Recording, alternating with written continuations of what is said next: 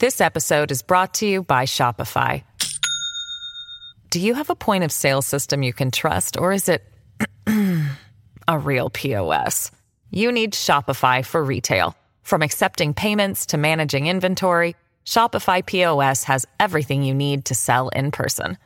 Go to shopify.com slash system, all lowercase, to take your retail business to the next level today. That's shopify.com slash system. 番組から総額20万円プレゼントのお知らせです。MBS ラジオ上泉雄一のエーナーでは6月12日月曜から16日金曜まで毎日お二人合計10人に現金2万円をプレゼント。こちらはラジオとラジコでお聞きの方限定の企画です。詳しくは6月12日月曜から16日金曜まで。ラジオかラジコで MBS ラジオ上泉雄一のエーナーをチェックしてください。朝6時スタートです。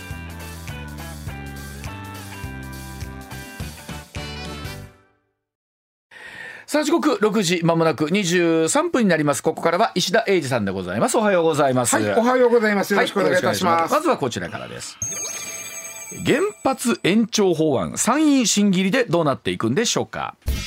原発の運転期間を実質60年超えとすることなどを盛り込んだ GX 脱炭素電源法案が衆議院本会議で自民公明日本維新の会国民民主党などの賛成多数で可決されまして10日参議院で審議入りいたしました。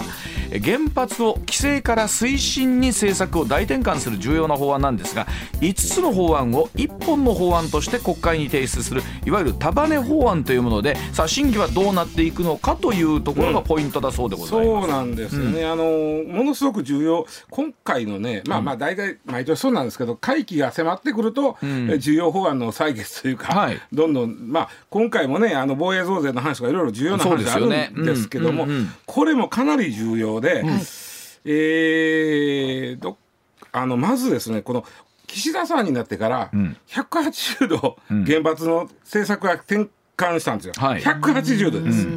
えーそこがねままたそのなんとなくあのみんなもねほら、今ほらあのウクライナで、えーまあ原油がけえへんとかさ、はい。電気が高いとかガスが高いとか、そんなんで、いや原発ってやっぱしいいあった方がいいよねとかさ、なんかその、うん、やっぱクリーンやなとかさ、そういう意味ではこう見直しがあるのは分かる、分かるんだけどももともとあの福島の事故があった以降ずっと歴代の政権は原発依存はできるだけ、まあやめようと。できるだけ低くしよう。低減しようというのがもう福島原発の事故以来の歴代の政権の考え方なんです、で岸田さんになってから一気にいや原発は最大限利用すると、できるだけ使わないでおこうから最大限利用するということ、180度の大転換をしてるんですよね、でその理由がさっき言ったようにそのエネルギー問題とか二酸化炭素問題なんですけども。うーんそこがねわほぼね議論がない。このね、岸田さんその防衛増税もなんだけど議論がないっていうのがいつもこう僕いつも引っかかるんだけどね、はい。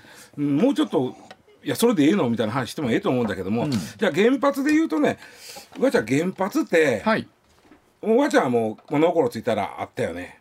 ありましたね。あありました僕ねより通したやからね、はいはい。えー僕は、まあ、もちろんね60年代、まあ、もっと言うと50年代から流れはあるんだけども、はい。ば原発があー、まあ、本格的に動き出したのは70年代に入ってからなんですよ。70年代はい、うんはいというのは原原子の光万博に灯るやったわけです。え。は福井県から原発の電気が万博会場に送られてきたんです。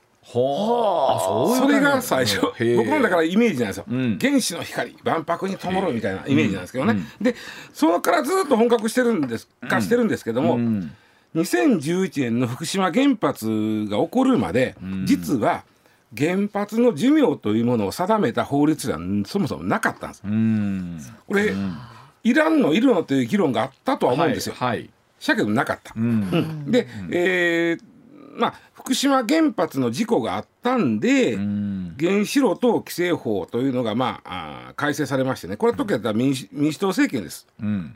ね、福島原発の時です、はいはい。2012年だから翌年2012年に原子炉等規制法が改正されて原発を運転できるのは原則よあの運転してから40年ですよと。はいただし規制委員会の特別な審査を受けて合格すれば1回だけ20年延長できますというルールにしたんです。はで60あ。う年、ん。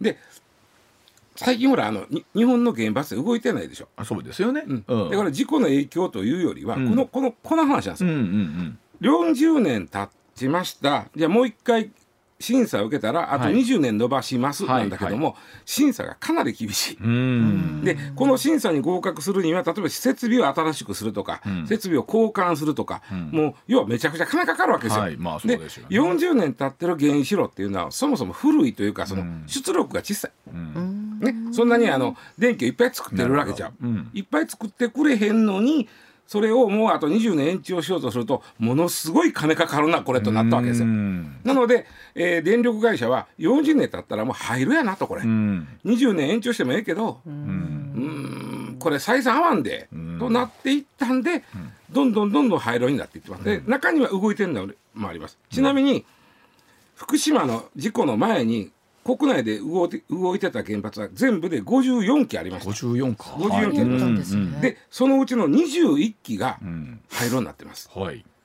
その理由っていうのは割に合わんからです。延長してもなるほど。うん。うん40年経ってるんだけども延延長しようとするとものすごくお金かかる、うん。まあ家でいうともうなんていうかまあリフォームでは済まないまあってことでしょうね。そうでしょうね。全部リフォームせなあかんことになってまあリフォーム。全部リフォームせなあかんやったらですね。まあ、だから出来上がった時ってのはそ40年とはいえそこが現実感なかなかないですもんね。そうなんです40年後どうなってるかで40その間の技術革新とかもね、どこまで進んでるか分かんないしそのね。40年の間に原子炉も進化してあの出力が高いのがどんどん出てきたから、この古いやつを、うんもっぺんリフォームしたらめちゃ金かかるでやめよう。ほんで51機中う20ごめんなさい54機中21機はもう廃炉にが決定してます。残るのは33機です、ん。33機のうち実は再稼働したのは9機だけなんです、まだ、うん。えー例えばまあ関西電力の美浜原発あそうですね。3号機とかそうですね、はい。これだから40年経ってるけども、えー試験に合格してあと20年延びました、で、えーだから関西電力でもまだ試験の結果待ち高浜なんかにあるんですよ、うん。で、まあ、結果待ちは関電さんだけがのうて他のとこもまあだから33機のうち、えー、9引いたら何ぼや24機ははい。まだ試験中中待ってるわけなんまですあ待ってるわけ。これがなかなか合格せえへん。厳しいやっぱし、でうんその合格せえへん理由はいろいろあって、えーまあ、はっきり電力会社が出してきたデータが、ちょっとええ加減ちゃうこれとかいうのもあるし、もうちょっとこれ、えーきちっとやりましょうよということがあって押し返しへし返しがあってなかなか進んでないっていうのが、えー、33引くことの9やから24期です。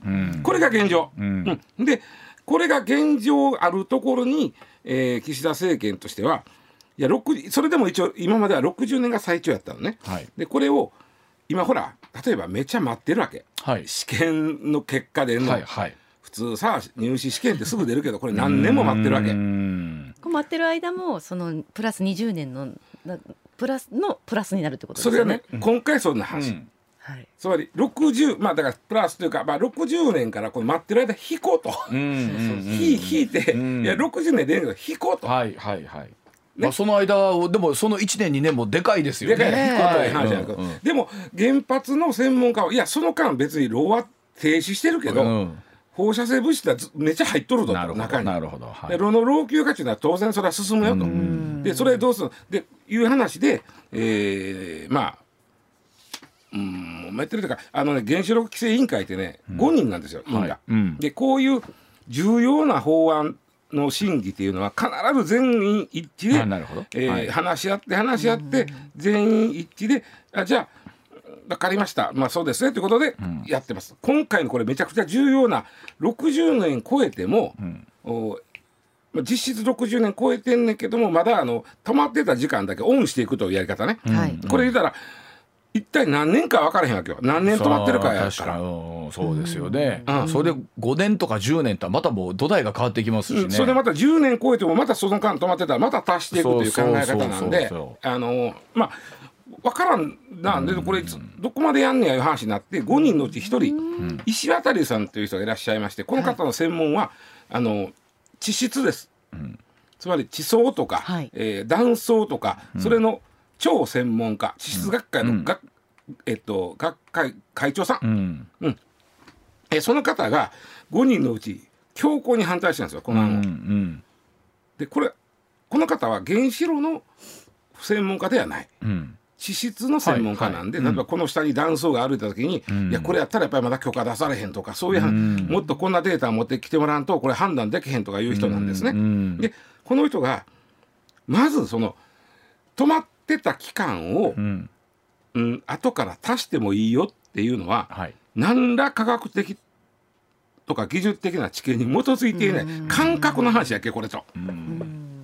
なんか基づいてますよこれ。あの科学的な知見うんうに。ん。5年止まってたら、5年足してええっていうのははい なんか科学的な知見に基づいてますか？まあその間もまあ、ねずっとはい。うろは動いてるわけだから、だから出ますもんね。そうなんですよ、はい。それは本当に綺麗に冷蔵庫みたいに止めてコンセント抜いてんで分かるで、うん。違うでしょと、ん。でそれはどういう意味？あともう一つこの人の言ってることはすごいわ分かっ例えばね安全あ再稼働の審査今かなり厳しくやってます、なのでなかなかえーまあ、待ってる原子炉も多いしなんやったら諦めた原発も多い、そんな中で厳格にやってます。で厳格にすればするほどその審査期間が伸びるわけです、だから厳格にすればするほど結果的に運転期間が伸びるっていうのはわしは納得でなんっていうわけです、うん。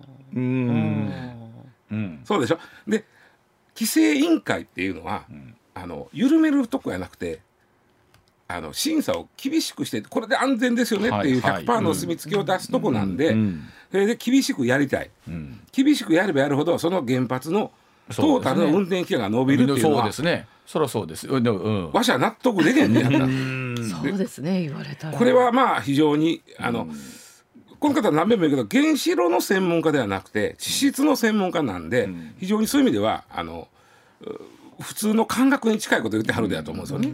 とはまあその中でこうグリーントランスフォーメーションと言われるこの脱炭素化という中で、まあもちろん火力発電石油ねあの、使ったものとかっていった中ではなかなか、えー原材料費も高くなる、どうしていくんかってことですよね、炭素もで二酸化炭素も出る、ん。え電気代も高なっていく。でそのうん、その議論はあるけどその、そっち側の一方的な論理でこれ法律できてませんかというのがその石渡さんなんかが言うてること、こっちが規制する案皆さんで5人で規制委員会を作ってチェックしてくださいよって言われてるから厳しくチェックしてるのに、厳しくチェックすあそれで言うとねこの規制委員会が今まで OK じゃあもう再稼働していいですよって OK 出してた、ん。その法律は原子炉等規制法さっき言ったね、はいはい。この法律があるからここにはねあの原子炉等規制法にあの原子,、えっと、原子力、えー規制委員会が OK 出しますよとなってるわけよ。んこれをこの原子炉等規制、えーっと原子炉等規制法からここをまず削除します。わ、かります？原子炉等規制法から再稼働の OK を出すのは、えー原子力規制委員会ですよっていうのをん削除します。はあはあなるほど。うん ある意味えそうなんです。そして、えー電気事業法というところに持ってきて、ほう電気事業法に、えー認可するのは経済産業省ですよするわけ。うん。はあ。うん。でこれ法律がねあのさっき言ったと原子力規制委員会っていうのはどこがしに所属してるか。というと、あはいはい。これ環境省なんですよ。はあ。あ少女が違うんですか？環境省というまあ言うたら環境に対する、うー評価というかは正しくししますね。だからちょっと厳しくさせてもらいますよというのが、えー原子炉と規制法をだから所管してる。うん。ね、でそれは今度は経済産業省という非常に原子力発電を推進していこうといううん。ところが、えー電気事業法というのをすあの所管してるんです。よ。ん。大体あの省庁と法律って必ずセットですからね、はいはい。い。ろいろセット、はい。そうでね。経済産業省が電気事業法を所管しててその電気事業法に原発の再稼働を認可するのは経済産業省ですっていうのを加えようとしてる、加えるんです、うんだからご5つの束ね法案の中にここのまず2つが入ったわけ。はい。でこうなると、まあ、さっき言ったその規制から推進へというのはそそういうことなんだけどもいやいやすん？あの許認可を経済産業省がするわけですかと、その推進するところの、それでバランス取れますかっていうのがまず一つ、うん。まあみんな言うてるわけね。であのあともう一つねあのここれ実は束ね法案なんでしっかり議論してないんですけど、えー、衆議院でね1か月もやらなかったんですよ。で1か月の1か月がやってるわけじゃん、はい、委員会でね7日ぐらいやっただけなんですよ。はい。議論をね、その時に委員からもあのどういう場合に延長できるんですかと、うん、今言うたその、はい、止まってるかんけどももうちょっと具体的に、えーまあ、どういう場合もうちょっと具体的にどういう場合に延長できるか言うてくださいって言ったらじゃあそれはまた今今後ですねっていう話で終わってしまって。あともっと言うと、えー、例えばね電力今割とそういうことが多いんですけど止まってる原発の中には電力会社がちゃんとしたデータを出してこない。データに不備があるからちょっとこれでは OK 出せませんねと。あんたとこもうちょっとちゃんとしたデータ出してくださいよと。言われてまだ審査が止まってる原発がいくつかある、この原子力発電ごめんなさい。電力会社の不備によって長期間停止していた場合でも、後から足すんですかと。はいはい、うん。うん、こっちが審査する側がもたついてたわけやので審査しようにもちゃんとしたデータが出てこなかった、でそれに対してその間も現場止まっててんから後で足してねっていう話になるんですか？という国会の質問は政府はうん今後の話です、うん。まあ、いずれにしてもいろんなものがこう60年とかっていうさっきもお話ありましたけど、うん、なかなか想定をねこうしてたものが現実としてやってきたってことですよね一つ。40年とかちょっときっちり決めないのなと思うんだけども例えばさっき言ったその、うん、再稼働する可否って、まあ、するかせえへんかは評認かあの原子力規制委員会はチェックはしますよ安全の、はい、安全はチェックはします。こういう結果になりましたと、うん。今までチェックした上で原子力規制委員会がじゃあ再稼働 OK って言ってたんだがそれはチェックはするけど OK かどうかは経産省がするという話になってなってるからそのそう一括でできないもんなんですかね？例えばこうそんなをまとめた。嫌なんですよ政府は、嫌なんですよ、規制委員会がやるとどうしても規制というふうに力いくんで推進と保護に行きたいから。だから法律だからこの法律を束ね法案して出してるわけですよ。でまあまあそうですね。まあまああのおっしゃってる意味すごくあれなんですけど、まあ、本当だからどうします、どうします？だからねものすごくねあのね何にも決まってないですよこの法律。つまり例えばね、うん、えー、まあさっき言った再稼働をするかせえへんかは、えー、経産省がするとは言うてますが、うん、えー、その審査基準安全委員会が出してきた規制委員会が出してきたあの、うん、安全審査のデータは出てますけども、うん、その安データをどういう基準で見て、うん、えどういう審査をして、その審査過程は公開しますかしませんかとかいうことは全部国会で質問出たんですよ。それに対して政府はうんそれはまあ法律決まってから考えますってなってるわけ、でそんなふわっとした議論でいいのかっていう。そうですね、まあ、ふわっとしたまま進むと一番怖いですね、データもただこう素人はね、はい、これがこうですって言われても分かんないし専門家でも多分いろんなあの多分そのデータ一つ専門家もまた分かれるところあるじゃないですか、それでいけるのかどうなのかっていうのと、うん、で新しくまあもちろん作るにしてもね、これもあの1年2年でできるもんやないですしね、はい、そうそうそうそうそう、うん、あの確かにねまあ岸田さんが言ってるその今の二酸化炭素を今35年までにこんだけしますとかいう約束を守るとすると原発にも頼らなあかん。再生可能エネルギーにも頼らなあかんだけどもまあうまいことそこはミックスで使っていかなあかんっていうのは分かりますけど、ね、あの非常にねこの今回また束ね法案なんでね束ね法案っていうのはその一括でどうぞっていう。そうなんですよ。5つあるあの今回電気関係の法律が5つあるんですけど、うん、そのうち4つは原子力に関することなんですよ。うん、で1つはまあ再生可能エネルギーに関することなんですけど、うん、この5つでやるとそんだけ議論も深まらないんですよね。はい、まあ一個一個やるべきじゃないかってことですね、伊佐、さんそうそうそうそう、少なくともさっき言った原子炉と規制法と電気事業法はこれ一緒にこれは一緒にやってめ、うん、A から B へ移すわけですから、その A の法律と B の法律を一緒にやるのはこれいいと思うんですけど。それ以外はばらけた方がええんちゃうかな僕は思ってたんですけど最初からもうもう今年入ってからずっとこれは束ね法案でっていうことでやってたんでまあ結局はまあ、参議院でどれぐらい審議するか、ね、今ね環境 NGO の人たちなんかがホームページなんか見てると、えー、まあ参議院に移った段階でちょっとかなりもうちょっと声上げなこれスーッと言ってまうでと、はい、衆議院ほとんど議論せえへんだでってなってるんで、えー、衆議院でもっとちゃんとやってくれということを声上げてはりますけども、さあどこまでやんねやろうなという感じです、もうすぐ豊かで、今日24でしょ？はい、もう1か月来てますからね。あと一ヶ月来てますもんね。はい。うん。まあ本当でもあの現実の今後のとどういうふうにバランス取っていくのかっていうところは大きいなというふうには思いますけどもね。そうだそうバランス取ることとこの手あの政治的な手法ね。と玉根法案でやるというこの手法が僕はちょっとどうなんやろうと思ってるんですけどね。あでも本当永遠のテーマですよね。あの、新しい今度まあその次世代のエネルギーの開発でもどこまで進んでるのかっていうところもありますけど、えー我々毎日生活もしていかないといけない中でっていうのもあったりしますしね。かでさやっぱりかん、あのーまあ、関連さんは原発が言うても一個動いてる、まあ、一個じゃ動いてるんで他より値上げがマシやったのがあるじゃん。そうそうそう。でそうするとやっぱし、うんまあそれはまあ背に腹は変えられんところ背に腹っていうのもまた違うのかな。まあ、あのうん。エネルギー源としてやっぱり大事やなって分かん。ないけど、うんね。その話とこのちょっとこのやり方ね、政治的な手法のも僕は今日言いたいのは、まあ、ともっとそこを石田さんは丁寧にやった方がええんちゃうかってあの人さ菱田さんってさ丁寧とかいうことはよう使い悪いで結構乱暴なんですよ。うん。なるほど、はい。では続いてこちらです揺れる9回山川穂高選手を性的暴行容疑で書類送検しました。プロ野球の西武山川穂高選手が去年東京港区のホテルで知人の女性に性的暴行をした疑いがあるとして警視庁23日書類送検したことを捜査関係者の取材で分かりました。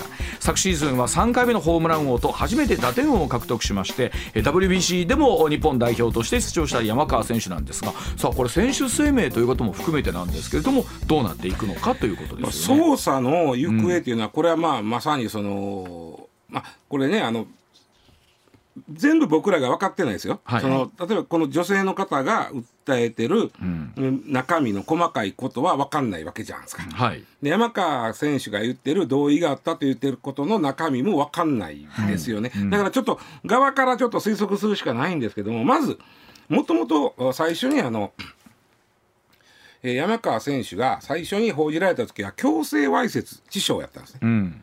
で強制わいせつ致傷があー強制性交等罪に容疑変更されてます。うん。えー強制わいせつと強制性交の違いっていうのは性交があったかどうかの違いです。はい。うん。で性交っていうのはあの昔はお男女の関係で、えーいわゆる性器の、うんあれまあ、挿入だけやったんですが、もうちょっと幅が広がってます今、んえー席以外にもありますけどもであのごめんすみません強制わいせつ致傷と This episode is brought to you by Shopify.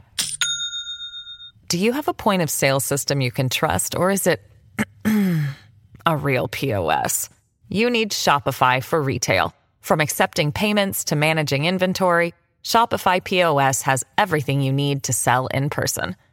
Go to shopify.com slash system, all lowercase, to take your retail business to the next level today. That's shopify.com slash system. 強制性交はどっちが重いんかと言われるとめちゃくちゃ難しいこれ。というのは致傷がついてるでしょ。強制わいせつ致傷がついてるんで、致傷がついちゃってるんで、あのー強制わいせつ致傷の場合はね無期または3年以上20年以下の懲役なんです。で強制性交等罪の場合は5年以上20年以下の懲役で最低刑はうん。強制わいせつ致傷の方が低いんです。3年以下ですから。3年以下。はいではい。強制性交等は5年以上なんで、ん。最低刑はこっちの方が重いんですが、ほえー最高刑の方が、ん。強制わいせつ致傷は無期なんですね。うほう。あ向きまである無んですね。はい。強制性交等罪は20年なんです。やっぱこれ全然違いますか？やっぱり全く違うのが無期があると、ん。これ裁判員裁判になるんですよ。ああそういうことか。あそうかそうか。それから裁判員裁判になる手間と、うん。女性の負担も重いやろうし、んえ裁判も長引く、はい。まあ準備もあるからね、あ裁判員裁判になったらね。で、えーまあ山川選手的に言うとこれうん結論までが時間かかるとなるね、この強制わいせつ、ところが今度はせ強制性交等罪になった場合っていうのは、最低が5年でしょ？最低が5年。ということは執行猶予つかないんですよ。はあそうなんですね。あそうかそうか。さ執行猶予つくの3年までですから、まあよほどの事情があったら、えー強制性交等罪でも、えー懲役3年執行猶予5年ということも考えられますけども、これね最近やっぱりその性犯罪に厳しいね、まあそうですよね。5年を切るって考えづらいんですよ。ほう5年いっちゃうとこれもうし実刑なんでね、うん。刑務所に入らなきゃならん、はいそこは全然違いますね。そうですよね。どっちにしてもね結構しんどいわけですよ。やうんあのしんどいというかその、うん。えー山川選手にとっては厳しい、ね。片や、えー実刑片や裁判員裁判というう、ん。のがこれだから今ただねあのなんでこれ強制わいせつ致傷から強制性交等に変わったのかなとちょっとこれはまあうん。わからんまあ性行為があったということなんでしょうか、うんただその辺の証拠がどこまでねはっきりしてるかわからないんですね。うん。で、えーまあ強制性交になるとねうん。今までよはい。えーこの罪に問う問うためには一つだけ成立条件があるんですよ。うん。それは何かというとその行為をするにあたって暴行もしくは脅迫を用いたかどうかなんです。ほう。ほだから山川選手は同意があった言ってますね。う。はい。はい。同意があったっていうのはそのうんよくこの手の、うん、事件で言うのは俺は同意があったと思ってたよと。うん。で女の人は私同意しませんよとはい。うん。いうことなんだけどもそこでね暴行とか脅迫があったかどうか難しい俺は同意があったと思ってたよって言った時に、うん暴行脅迫があったかどうかって難しくなるやろ脅されて同意しましたっていうケースそういうことにもあるなるよねそういうことになるよね、はい。でそれで証拠はなかなか難しい難しいですよね。これは。うん。これ難しいなって女の人のお言ってることがまずそうであってもどこに証拠を残すか例えば重くし例えば殴られてるとかさ、うん。手を口ぐーっと締められてやったら跡が残ってたら、えーあるけどそれがなかったら証拠がないからこれは難しい。だそれで強制性交等罪にすぐ行けへんなんかなと思ったんですけどね。でもう一つ今回言われてるのが検察が、えー警検察に書類送検しました、はい。というのがニュースなんですよ。でいつも僕言ってますけど警察が調べたら、書類に書いて、こういうことでした。はい。残り続きは検察官の方よろしくお願いしますというこれはね引き継ぎなんですよただの。書類送検っていう。書類送検じゃなくて引き継ぎなんで、うん何もその疑いが深まったわけでもないし、んえー捜査が進んだわけではない、だからそういう意味では警察の手を離れて検察に行くという意味では捜査は進んでるかもしれないけど、うん引き継ぎなんですよ。んでそこをね持ってそのなんかこう山川選手のことをもうこれで悪人決定みたいに言うのは違う。でこっから先はどうなるんですか？この後お起訴されて起訴されるかどうか。うん。でこれがまたねすっごい特殊やったのが、警察が検察に引き継ぐ書類送検するときにはい。意見をつけるんですよ。はい。意見、4つある、で一番はあの厳重処分。これはもう、ほ起訴してくれと。こいつ悪いやっちゃった、はい。起訴してくれ、はい。で9割方これです。9割方？それ。これ。厳重処分、でその下の相当処分っていうのがあるんですよ。ありますね。はい。これ珍しいです。これ今回山川さんこれ山川選手、これ、ん。えー珍しいです、えーこれはあの調べたけど、起訴したもんか起訴に相当するかちょっと我々は判断しかねますわと。はなので、まあ、は言い方悪いけどどっちでもええような気がします。なので、えー起訴か不起訴か微妙なレインなんで、えーまあ、もちろん起訴するかせえへんかは検察の専権事項ですよ。はいだけど我々はこれ微妙なラインや持ってますという時にこの相当処分っていう意見をつけるんです。はいはいで残りはね、あのもうちょっとこの人は、まあ、こんなこのケースではないですけど、うんいろいろ事情があって例えば今回万引きしましたけど、ちょっと寛大にん。不起訴にしちゃってもらえめんかなみたいな、あのまあ寛大でよろしくお願いしますっていうのが、これが寛大処分。あ寛大処分っていうのもあるんですか？そのはい。い一番下のしかるべき処分っていうのがあるんですが、これはもうはっきり言って、えっ、ともうなあの被疑者亡くなってますんで、えー起訴できませんという時でこれはもうそ例えば。れでも書類は送るんですね。書類はこれ調べたんだもん。ああそういうことか、うん。であと例えばそうやな。時効ですわこれ調べた結果時効ですわとか。これさい今更ですが書類を送らないってことはあるんですか？ないそれはない。ない。ない。ない。調べた以上どんなものであっても必ず。結果としてこれ時効でしたいう時。でも一番下の4つ目のしかるべき処分っていうのをつけて。うん、で、えー、と今度は検察の人は検察の人でほなそうあの一応調べてであほんまですなと、うん。はいじゃあもうこれはもう今度終わりです、ですってことですね。えーあとはその不起訴でもね、その起訴猶予みたいな、はい。まあわやってることは悪いけどもう今回堪忍したろうという時も、これはあるわけですね、ほぼこれです、あほぼじゃない。あの結構あります、ん。えーなのでうん。そういう時も警察は一応、まあ、管理したってもいいんちゃいますかっていうのつけるんですよ。はい。で今回はそうじゃなくてどっちや分からんというね相当処分ということでこれも珍しい。で今回そういう形でいくとですよ、今度は検察は検察でまた一から調べ直しそうです。そうです、はあ、でもう一回じゃあ山川選手を読んで、そうです。で女性もちろん読みます。読んで、はい。でまあ言うたら向こうは同じことをもう一回言うわけですねそうです。ほぼ。これはまああのしょうがない。警察の方にも言うたんですが、こういうことです、うんあのね、このあのに2017年の法刑法改正でこの昔は強姦罪言っとったこの強制性交等罪で、これ非申告罪になってるんで、女性の方が訴えを取り下げるとかその関係ない。し、もう事件として進んじゃってるんです。あなたがどうであろうがというそうそうことですねそうそうそうでただねここ一応これ今検察の手に起訴不起訴が委ねられた状態、うん。完全に、うん。はいはい。ただ大きいのはね示談和解が成立してたら、はい。じゃあもう今回は不起訴ということにしましょうっていうのはうん。十分あり得る、あり得る。はあなるほど。逆に和解してへん示談が成立してへんだら、うん。裁判になる可能性がはい。起訴されて、はい。でご存知のように日本の場合起訴されるとうん。99.9%有罪なんはいです。言いますよね。ね、うん。さっき言った強制性交等罪は、執行猶予がつかないんで基本的に、うん。有罪となると実刑なんです、うんうん最低でも5年の、うんうん。そうなると山川選手の選手生命は終わります。そうですよね。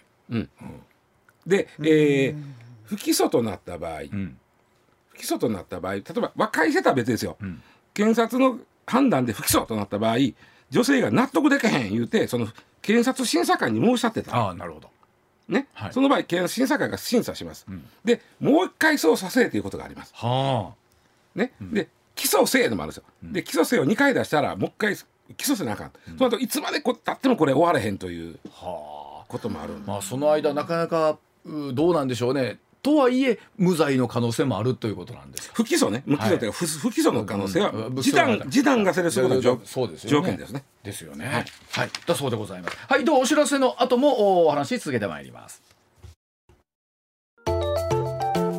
上泉雄一のエーナー MBS ラジオがお送りしていますさあ時刻6時59分回りました。続いてこちらです。えー国務省近くで爆発の偽画像動画の拡散で金融市場が一時混乱いたしました。えーアメリカバージニア州の国防総省の近くで、えー爆発があったとするこの偽画像22日 SNS で拡散されまして金融市場が一時混乱いたしました。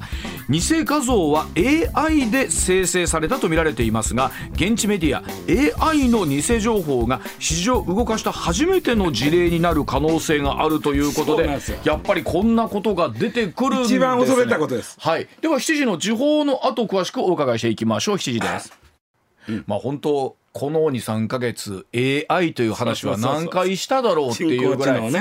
うんでこの AI 人工知能のリスク、うん。一番大きいのはこのフェイクニュースなんですね。うん。フェイクニュースを作れる、まあもちろん作らせるのは人間ですよ。はい。でやっぱり奴らは、奴らっていうかうん。人工知能ははい。うまいこと作るんだ。うん。今回もこれペンタゴンが燃えてる、燃えてるというか爆発したように見えるやん、これ。はいこのまあ写真。だってこの画像がふっと出てきたらあ燃えたと思いますよね。まあ、えらいことやでこれって思うやんか、うん。はい。で誰がやってるのか分からないとにかくペンタゴンが攻撃されたのかと思うじゃないですか、でそういうフェイクニュースを流あとねこれ流したやつが、まあこの画像は作らせてるんですよ人工知能に。はい。でもね悪いのがそのブルームバーグという通信社があるんですね、はい。アメリカの通信社、そこの、えーなりすましそこになりすましてな流しとる。ますますですね。そうだから通信社から来たそこが多かったですよ。これがただ単に石田英二、上泉雄一やつが 流しただけやったら、はい。またこいつこんなことやっとんだけど、ブルームバーグという特にそのお株価とか為替とかそういう経済に強い通信社なのではい、そこが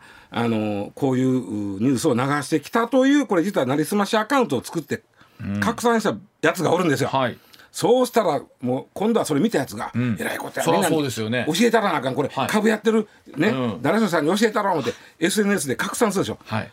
あっちゅう間に全世界に広がったんやこれが。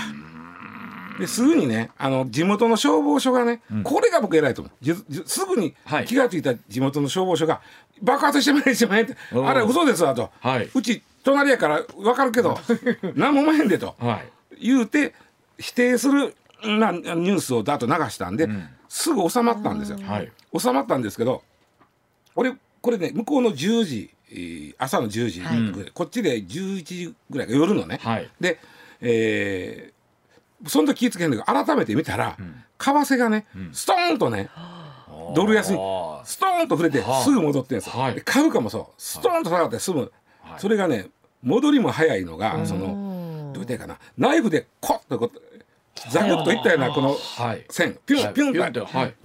その一瞬でも株価は反応したってことで反応してる。反応ですよね。でこれね連鎖そこまで連鎖せえへんのがまだ救いなんですけど、あのーアルゴリズム取引っていうのは聞いたことないですかね、アル今ね、世界中の金融機関とか、まあ、もちろん、えー証券えー会社とか、まあ、もちろん個人でもそこまでやる人もいますけど、やってんのがアルゴリズム取引っていうやつなんですけどね、はい。株とか為替で、あのコンピューターそれこそここもまたねまた AI が出てくるんだよね。はい。うん。そっちも AI が。AI にやらせから。うん。AI にやらして、そいつらは株の情報なんて分からへんわけ。はい。為替の情報なんていろんな細かい情報を、みんなそこを見てじゃあこの株買いやとか、ドル売りやとか、円買いやとかでやるわけや、そんなことは AI はいちいち見ません、はい。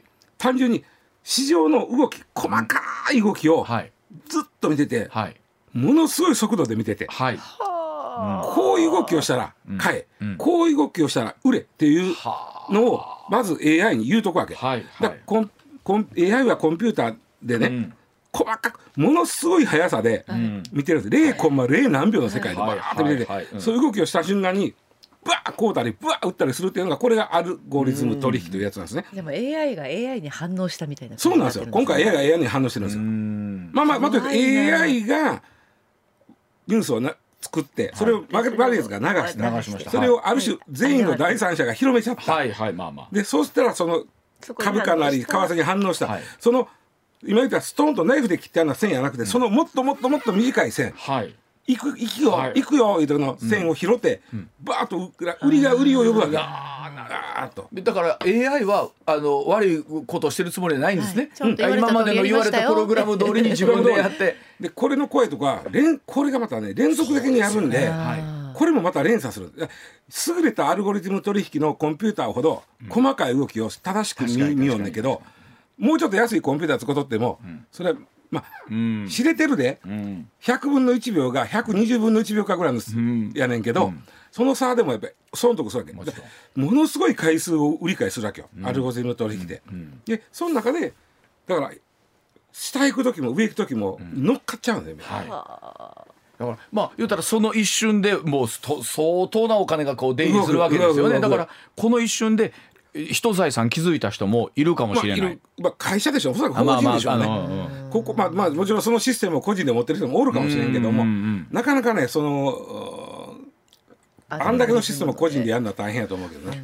本当にもうあれですよねこっから後のねニュース番組はそれとの戦いでもありますよね。どう見極めていこれもくかとかね。これもねも毎日放送がみたいなところだって、変な言い方ですがいつ乗っ取られるかそう。あのえーそうそうそう。偽って歌われるかもわかんないし、まあ、よくありますよね。うちなんかでもたまにねうちからそんなさせていただくことないのに MBS を名乗ったあそうそうそうそう。そうえーなんか詐欺ね。とかあるじゃないですか、うんある。じゃないですか、うん。MBS でこんなんやってまして、うんうん MBS のもんですがって言うて、そうなんですよ。あのね、まあちょっとこれはまあアナログなんですまあアナロけど、グではあります。の取材そうです費を取るとかさ、その、はい。ありえへんねんよね。ありえない。そのことをやるやつがおると、それはアナログやんか。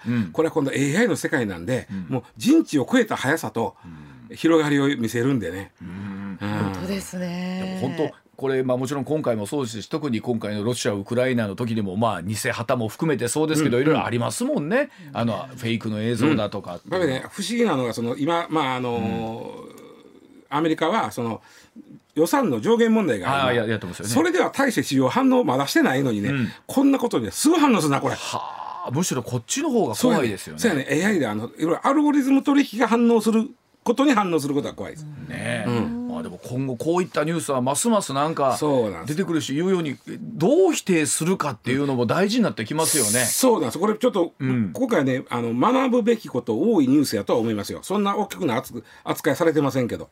ねえ、うん。うん。でまた本当今あの SNS 上には真偽を含めていろんな情報がありますから。そうなんです。よ。ということだそうでございます。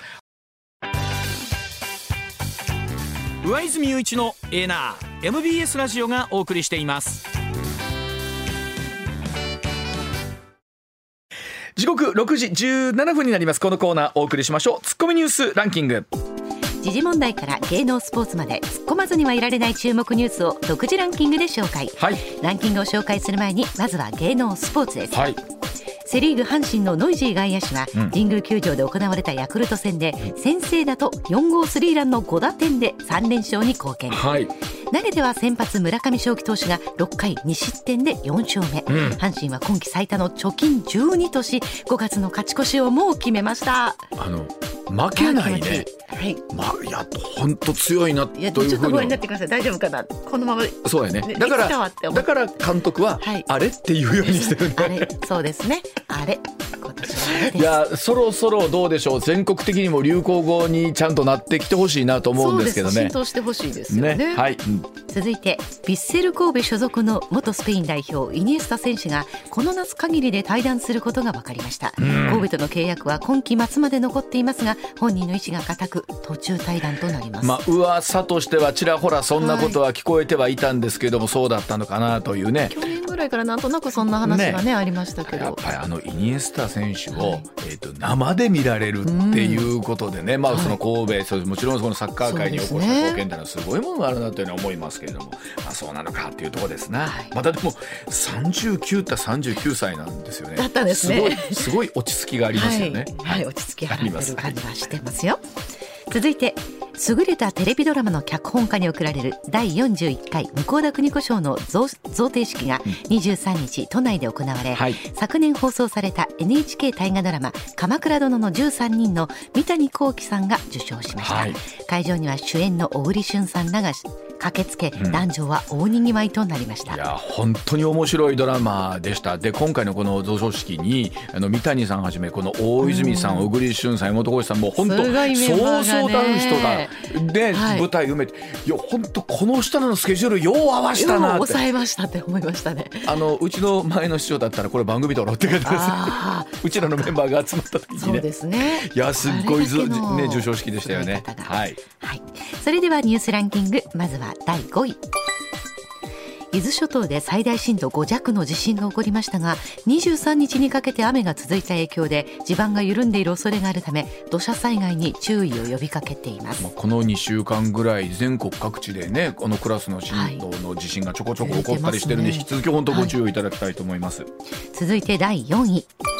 岸田総理が掲げる異次元の少子化対策をめぐり政府は児童手当について新たに18歳まで月1万円を支給する方向で調整に入りました。現在は中学生までとなっている支給対象を拡大することを政府関係者が昨日明らかにしました。まあ、もちろんそのこういう手当がね、ええ。あの出るということでさ困るいう人はいてないんですけど、まあ、一方でそのばらまきなのかどうなのか。でこういう話が出てくるとやっぱり選挙が近いのかなっていうこととかも含めてなんか考えますよね。っとね寄ってきますよね。はい。うん。続いて第3位 WBC 優勝メンバーでプロ野球埼玉西武ライオンズの山川穂高選手が20代の知人女性に性的暴行を加えた疑いで書類送検されました。山川選手は合意があったと容疑を否認しています。さあこのニュースに関してはこの後石田さんの深掘り解説でお聞きしていきたいと思います。続いて第2位は与野党の対立が続くアメリカの債務の上限の問題をめぐりバイデン大統領が野党・共和党のマッカーシー下院議長と直接会談しましたが合意には至りませんでした。アメリカ国債は6月1日にも史上初めてデフォルトに陥る恐れが指摘されていて妥協案を探る時間は限られてきています。まあ、とはいえ世界経済に与える影響が、ね、大きいですからこれはもうこの間どっかでこの収まるんでしょうけど、まあ、どこで収めるのかというところなんでしょうね。はい。続いて1位は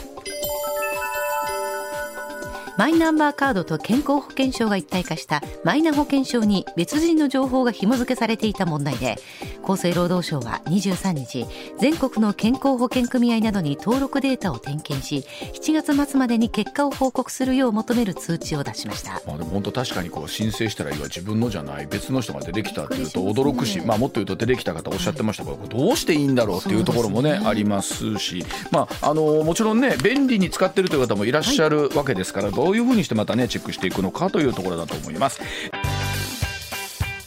上泉雄一のエーナー MBS ラジオがお送りしています。